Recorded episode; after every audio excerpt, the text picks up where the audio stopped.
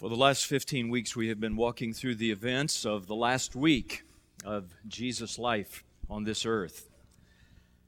And Scripture reveals the importance of this week. Matthew devotes eight of his 28 chapters to the last week in Jesus' life. Mark, six of his 16 chapters. Luke, six of his 24 chapters. And John uses 10 of his 21 chapters, almost half of his gospel, to share the story of the last seven days of Jesus' life. All this to say, if you don't grasp the significance of this holy week, you can't fully understand Jesus or his mission. And as much as we might wish otherwise, we can't have Holy Week without Good Friday. It's not called Good Friday because of what was done to Jesus. It is called Good Friday because what was done for us. And unless you confront the reality of Good Friday, you cannot fully appreciate the victory of Easter Sunday. Friday of the week was a long day. It actually started the night before. One event led nonstop to the next. After the Last Supper in the upper room, Jesus and the disciples walked out to a secluded spot on the Mount of Olives called the Garden of Gethsemane. And there Jesus prayed into the night. His men, fatigued by the late hour and the hectic schedule, fell asleep.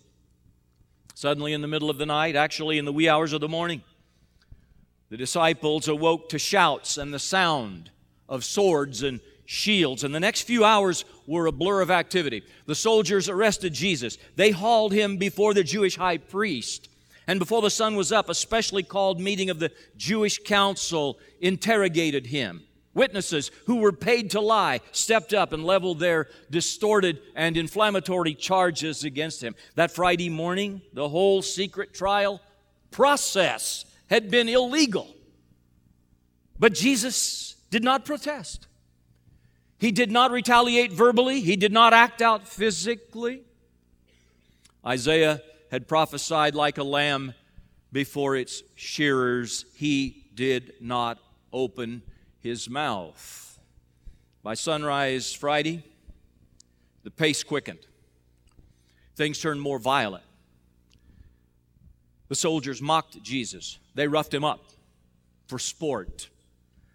They pressed a crown of thorns down on his head and they laughed and they put a purple robe on him and they paraded him to Pilate's palace. And Pilate knew that the charges against Jesus were baseless, but he ordered him to be scourged to pacify the Jewish leaders. The scourge was a long leather whip of several strands, weighted and embedded with nails and bone.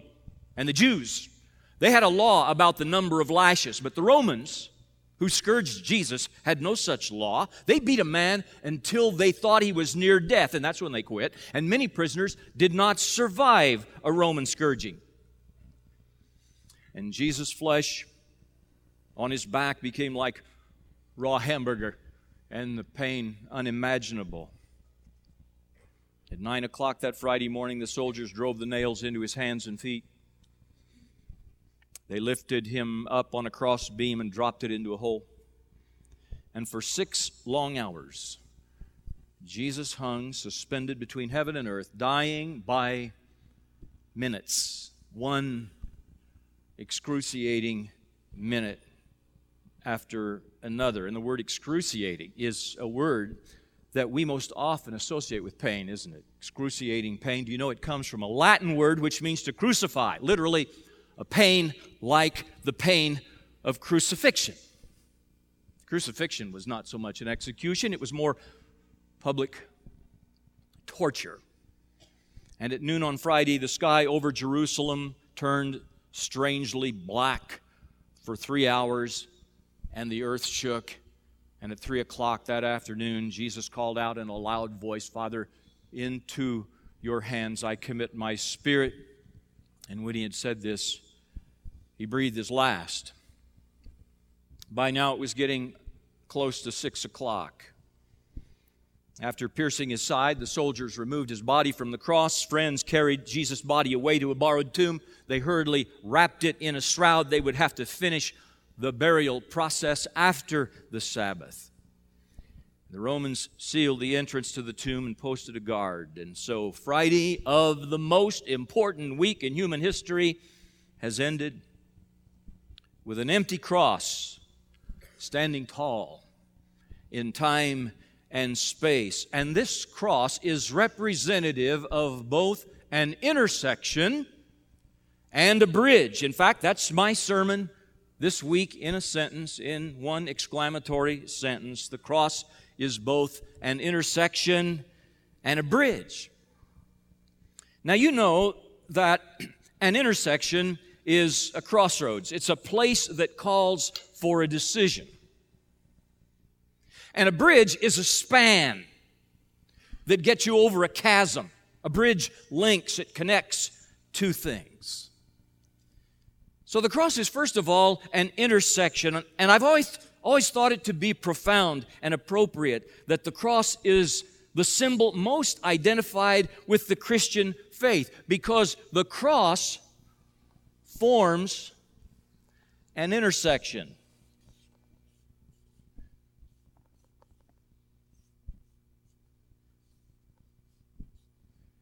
An intersection. And an intersection always calls for a decision of some kind. You have to make a decision about going one way or the other. In fact, the biblical record uh, personifies this choice, this intersection, in the lives of two men. It's recorded in Luke chapter 23, beginning in verse 32. The other men, both criminals, were also led out with Jesus to be executed. When they came to the place called the skull, there they crucified him along with the criminals. One on his right, the other on his left. One of the criminals who hung there hurled insults at him. Aren't you the Christ? Save yourself and save us. But the other criminal rebuked him. Don't you fear God? He said, since you are under the same sentence. We're punished justly, for we're getting what our deeds deserve, but this man has done nothing wrong. Then he said to Jesus, Jesus, remember me when you come into your kingdom. And Jesus answered him, I tell you the truth, today you will be with me in paradise. Now, these other two men who were crucified with Jesus apparently deserved to be there. They're both identified as criminals. And one of them chose to join in with the religious leaders in the crowd that reviled Jesus. He fell right in with the insults, he fell right in with the taunting. He rejected Jesus. But the other criminal changed his mind about Jesus. And he confessed his own sin. He said, We're getting what our deeds deserve, but this man has done nothing wrong. And he professed his faith in Jesus, and he sought his mercy, and he stood alone. And he made an independent decision, a personal decision. He chose to believe and to receive from the Lord the promise of eternal life. And have you noticed that life is pretty much a series of choices? As you move through your life passages, you choose your friends, you choose your college, you choose your clothes, you choose your life mate, you choose your job, you choose your car, you choose your home. We choose to be dependable in the workplace, or we choose to be undependable employees. We choose to be good parents, conscientious parents, or we choose to be careless parents. We choose to pay our bills, or we allow the law to come and collect the money. Life Life is made up of one choice after another. Max Lucado tells the story of Edwin Thomas, a talented actor. During the last half of the 1800s, this man with a huge voice, had few equals.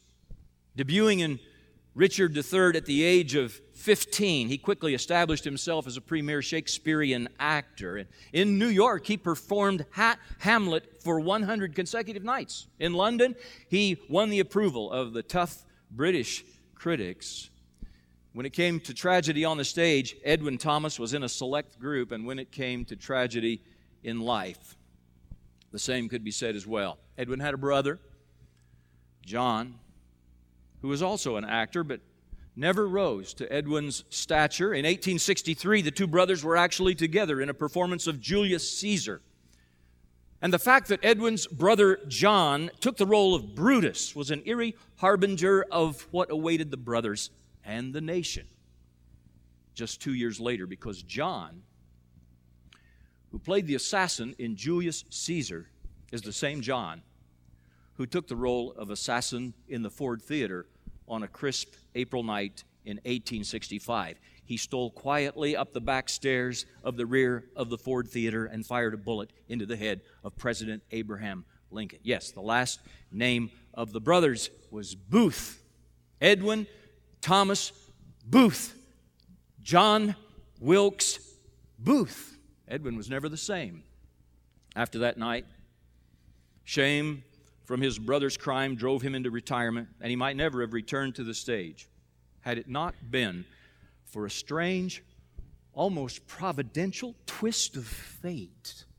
At a New Jersey train station, Edwin was waiting for his coach to arrive when a well dressed young man, pressed by the crowd, lost his footing and fell between the platform and a moving train. Without hesitation, Edwin locked his leg around a railing, reached down, grabbed the man, pulled him up to safety. Weeks later, he would receive a letter from Ulysses S. Grant thanking him for saving the life of the child of an American hero, Abraham Lincoln, his only son to reach maturity. The boy Edwin Booth yanked to safety was Robert Todd Lincoln. How ironic that while one brother killed the president, the other brother saved the president's son. Two brothers. One chose life, the other chose death. And although their story is dramatic, it is certainly not unique in biblical history. Abel and Cain, both sons of Adam. Abel chooses God, Cain chooses murder. And God lets him. Abraham and Lot, both pilgrims in Canaan. Abraham chooses God, Lot chooses Sodom. And God lets him. David and Saul, both kings in Israel. David chooses God, Saul chooses power and prominence. And God lets him. Peter and Judas both deny their Lord. Peter chooses mercy, Judas chooses suicide and God let him.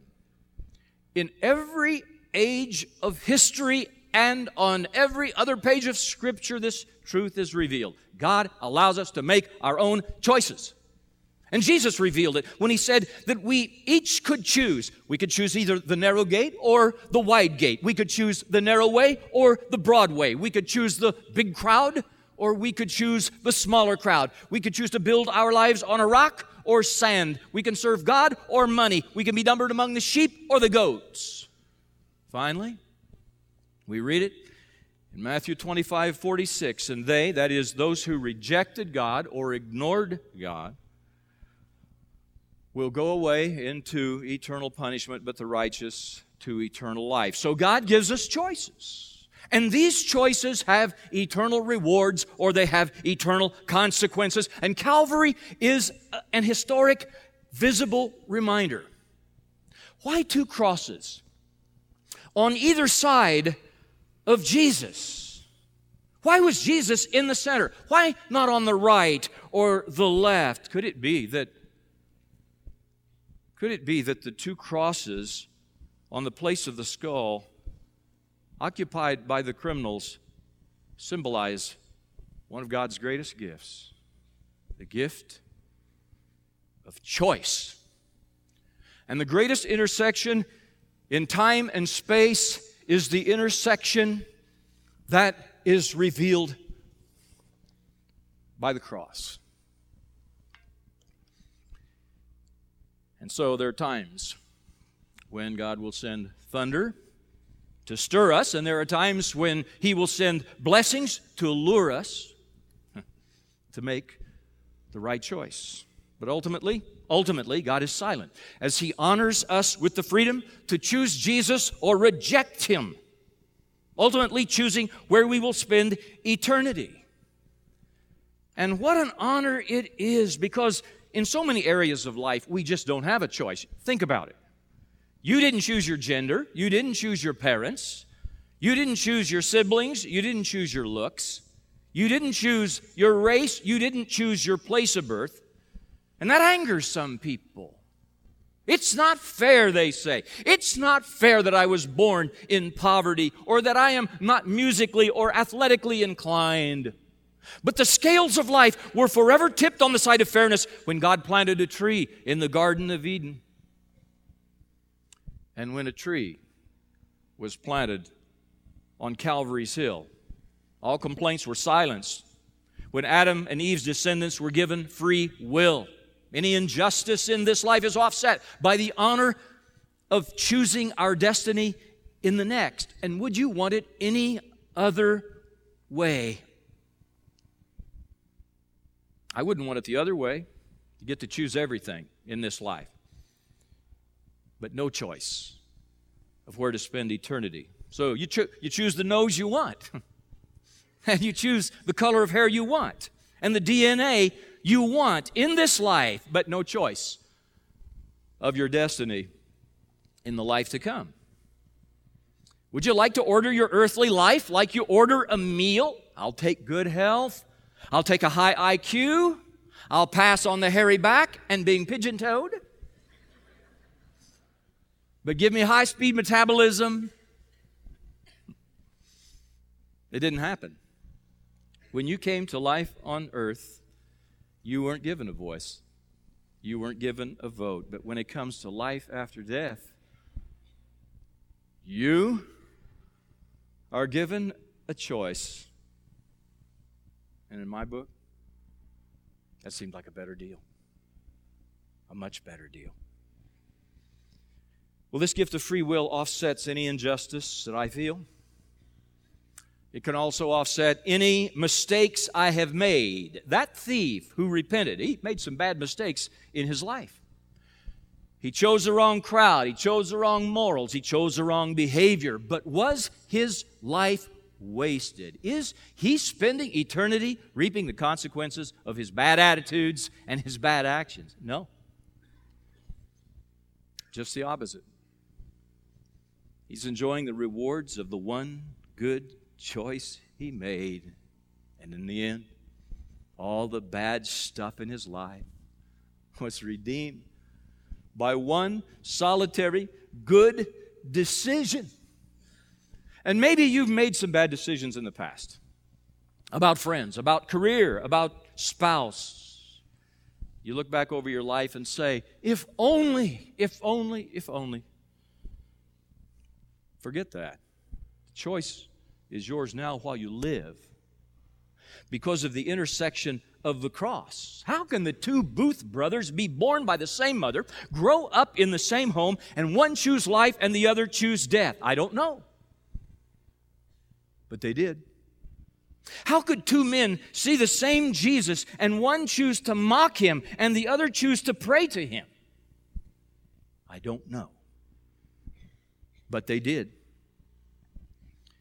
And when one prayed, Jesus loved him enough to save him. And when the other mocked, Jesus loved him enough to let him. He allowed him the choice. And he does the same for you and me as we stand at the greatest intersection in life the cross of Jesus Christ. But the cross is not only an intersection, the cross is also a bridge. Look at it. Can you see it? Can you see the span of the bridge? The cross beam is a bridge that links God to mankind, every tongue, tribe, and nation. Look at 1 Timothy chapter 2 verse 5. There is one mediator. We could say one bridge between God and man, the man Christ Jesus, who gave himself as a ransom for all men. That is, speaking of the cross, when Jesus gave himself as a ransom to pay for our sins and secure our peace with God, breaking down the dividing wall of sin, bridging the division created by our sin. And some of the most beautiful verses in the New Testament speak to the reality of the cross being a bridge. Galatians 6:14. May I never boast except in the cross of our Lord Jesus Christ, through which the world has been crucified to me and I to the world. Colossians 2:14. When you were dead in your sins, God made you alive with Christ. He forgave us all our sins, having canceled that which was against us and stood opposed to us. He took it away, nailing it to the cross. In Colossians 1:19, for God was pleased to have all his fullness dwell in him through Jesus, and through him to reconcile to himself all things, to build a bridge to himself, whether things on earth or things in heaven, making peace through his blood shed on the cross. So, how do we cross over this bridge into the salvation of God, into the family of God, into the presence of God? Well, some people say you can't do anything. You can't do a thing. It's all up to God. There's absolutely nothing we can do, nothing we should do. We are completely passive. It is a matter of divine election. Well, it is true. Ephesians chapter 2, verse 8 and 9 For it is by grace you've been saved through faith. This is not of yourselves, it is a gift of God, not by works, so that no one can boast. It's just true that we don't deserve to be saved. It is true that we cannot engineer our own salvation. It is true. We cannot work our way into it. We'll never be able to say to God, God, look what I did. Now you owe me. At the same time, the nature of a covenant relationship is that it is mutual. It is mutual. God has initiated our salvation, but we must respond. He has extended the gift. We must receive the gift. 2 Peter chapter 3 verse 9. He is patient with you, not wanting anyone to perish, but everyone to come to repentance. That's God's will. That's divine election. God's chosen everybody to be saved. He wants everybody to be saved. He's not willing that any should perish. That's what He wants. But the fact is that some will perish. Why? Well, because some are unwilling to repent. They stand at that intersection we just talked about and they make a choice. And some people want to use the thief on the cross as a model for becoming a Christian. I want to give you the three reasons why the thief on the cross is not a model for conversion. First of all, because the thief on the cross lived and died under the old covenant, under the law of Moses. The new covenant of the grace of Christ was not in effect until the church was established in Acts chapter 2. In other words, the will of Christ was not probated until Peter preached the gospel of grace for the first time and people were called to respond with repentance and baptism in Acts 2, and 3,000 did it. They chose to do it. Well, also, practically speaking, the thief on the cross was limited in how he could respond. After all, he is bound to a cross, he is in the shadow of death. The third reason why the thief on the cross is not a model is because he appealed to the Lord in the flesh. He received his promise directly from the Lord Jesus. And none of these conditions apply to us. We do not live under the old covenant law. We are not dying on a cross, and we do not have access to the physical presence of Christ. So, where are we going to go for models of conversion? Well, the book of Acts in the New Testament tells us how we respond to the good news of the grace of God in Christ. And it might look something like this if we were to draw it out. Now, folks, I am not an artist nor the son of an artist. And after last night, they were going to forcibly enroll me in the Crossroads Worship Arts Academy in the art class. Hmm. Salvation is not so much an event as it is a process. It's a lifelong process. There's a sense in, in which I was saved, I am saved, I am being saved. It begins at the time we believe. That's when the process begins. And the process culminates either when we die or when Christ returns. And so there's a verse that says in Philippians 2:20, continue to work out your salvation. Continue to work out your salvation with fear and trembling, for it is God who works in you to will and to act according to his good purpose. So that's salvation. It's a process. It begins when you believe, it begins when you die or Christ returns. Now, above this line is, is God's role in our salvation. And down here, this is our role in salvation. This is what God does. This is what we do. How do we respond? That's what we're concerned about today. So we go to the book of Acts and we start looking through the seven detailed conversion accounts in the book of Acts and we see what people did. And here's what they did, as succinctly as I can put it. Number one, they repented. Number two, they were baptized by immersion. The word baptism means, in the Greek language, to wash by immersion.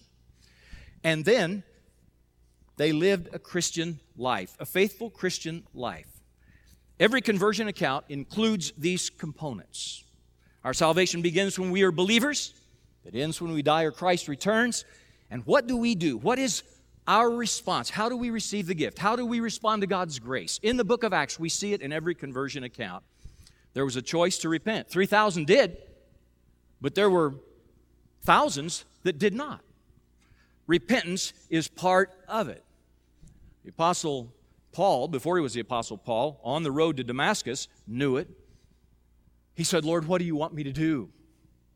And he repented of what he had been doing, executing Christians, persecuting Christians. Repentance is part of it, this change in direction, this turning around. And you've seen it in your own life, many of you, most of you, and you've seen it in the lives of other people. It's a wonderful thing to see people change direction. And they're living for themselves, living for themselves, living for themselves, and they turn. And in that turning process, we see repentance. And they begin to live their life with another Lord. They're no longer in the driver's seat. Jesus Christ has taken the reins, He has truly taken the wheel. Repentance, baptism. It's there in every one of the conversion accounts. Now, there are some people who, for some reason, are stuck on that. And they don't think that's necessary. It's, it's, it's the only command given in the name of the Father, Son, and Holy Spirit. It's present in every one of the conversion accounts. It's linked to the cross and the power of the cross in Romans chapter 6. It is not something that should be left out. And if we're going to leave that out, then by what authority do we do that? C- can we also can we also leave out repentance? We can't pick and choose how we're going to respond to God's grace. We've got to look at the commands of Scripture. We've got to look at the biblical models. And then living a faithful Christian life. Now, there are some people who say, well, you don't have to do that either. Once you're saved, you're always saved. Listen, you cannot lose your salvation, but you can walk away from it. You can forfeit it. You can throw it away. You can cast it away. And if, if, it's, if it's unnecessary, if the Christian life is unnecessary, everything from Romans 1 to Revel, Revelation 22 in Scripture would be unnecessary because everything from Romans 1 to Revel, Revelation 22 is all about living the Christian life in the culture and our teaching, our instruction on how to live as faithful Christians, live, live in ways that honor God and serve people, all comes from Romans 1 to Revelation 22. So we can't leave out the Christian life. We're, we're to be faithful until death and receive a crown of life. This is a very minimal kind of response. It makes perfect sense. Repentance, commitment in Christian baptism, and being raised to walk in a new life the Christian life. Now, we concern ourselves with everything down here. There are people who want to put check marks up here about uh, exactly at what moment a person is saved. Well, a person can be baptized, but if they don't repent, they just they go down a dry center and come up a wet center, and the only thing that's changed is their clothes. so there's got to be repentance and there needs to be baptism, and there needs to be faithful Christian living. And God is the one who knows the hearts of people. And He is the one who makes the check mark above the line. This is above my pay grade. Don't ask me who's saved and who's lost, because I, I can't read people like God can. Here's what I'm going to concern myself with this lifelong process, and this is what I'm going to focus on. That right there. Well, the cross is a bridge. And Friday of the week ended in death. The disciples were distraught. The relatives of Jesus were despairing. The friends of Jesus were dejected. Anyone who's buried a loved one knows the feeling. You stand at the gravesite and time stands still. It feels like a bad dream. And you pray to wake up and find out that things were just like they were before. Death and the grave just cast a shadow over everything. And some of you have been there, and all of us will be there. And in those moments, it's good to think of Good Friday and remember what Jesus did. Remember the cross, an intersection. You can choose a bridge. You can cross over into life. Yes, it was Friday and it was a dark day. It was Friday, but Sunday's coming, and the cross is an intersection that calls for a decision from us. The cross provides a bridge for us, but we make the decision about how we will choose and whether we will cross. That's why we close every service at Crossroads with a time of commitment, a time of decision. And I want to ask you to stand on your feet for prayer. I'm going to pray, and then we're going to have one last song and give you the opportunity to respond. We'll be here at the front to meet you if you have a decision about Christ or Crossroads. Father God, I thank you. I thank you for the cross. When we see it on the steeples of church buildings, when we see it around the necks of people, when we see it tattooed on someone's arm, we're reminded that it is an intersection and it is a bridge. And we thank you for that. We thank you for that. We pray, Father, for that person here this morning who needs to make the right decision. That person who needs to to cross over that bridge today, today on Good Friday in anticipation of Good Friday this week, on this Palm Sunday, Lord, we pray for heartfelt consideration of this life changing decision in Jesus' name. Amen.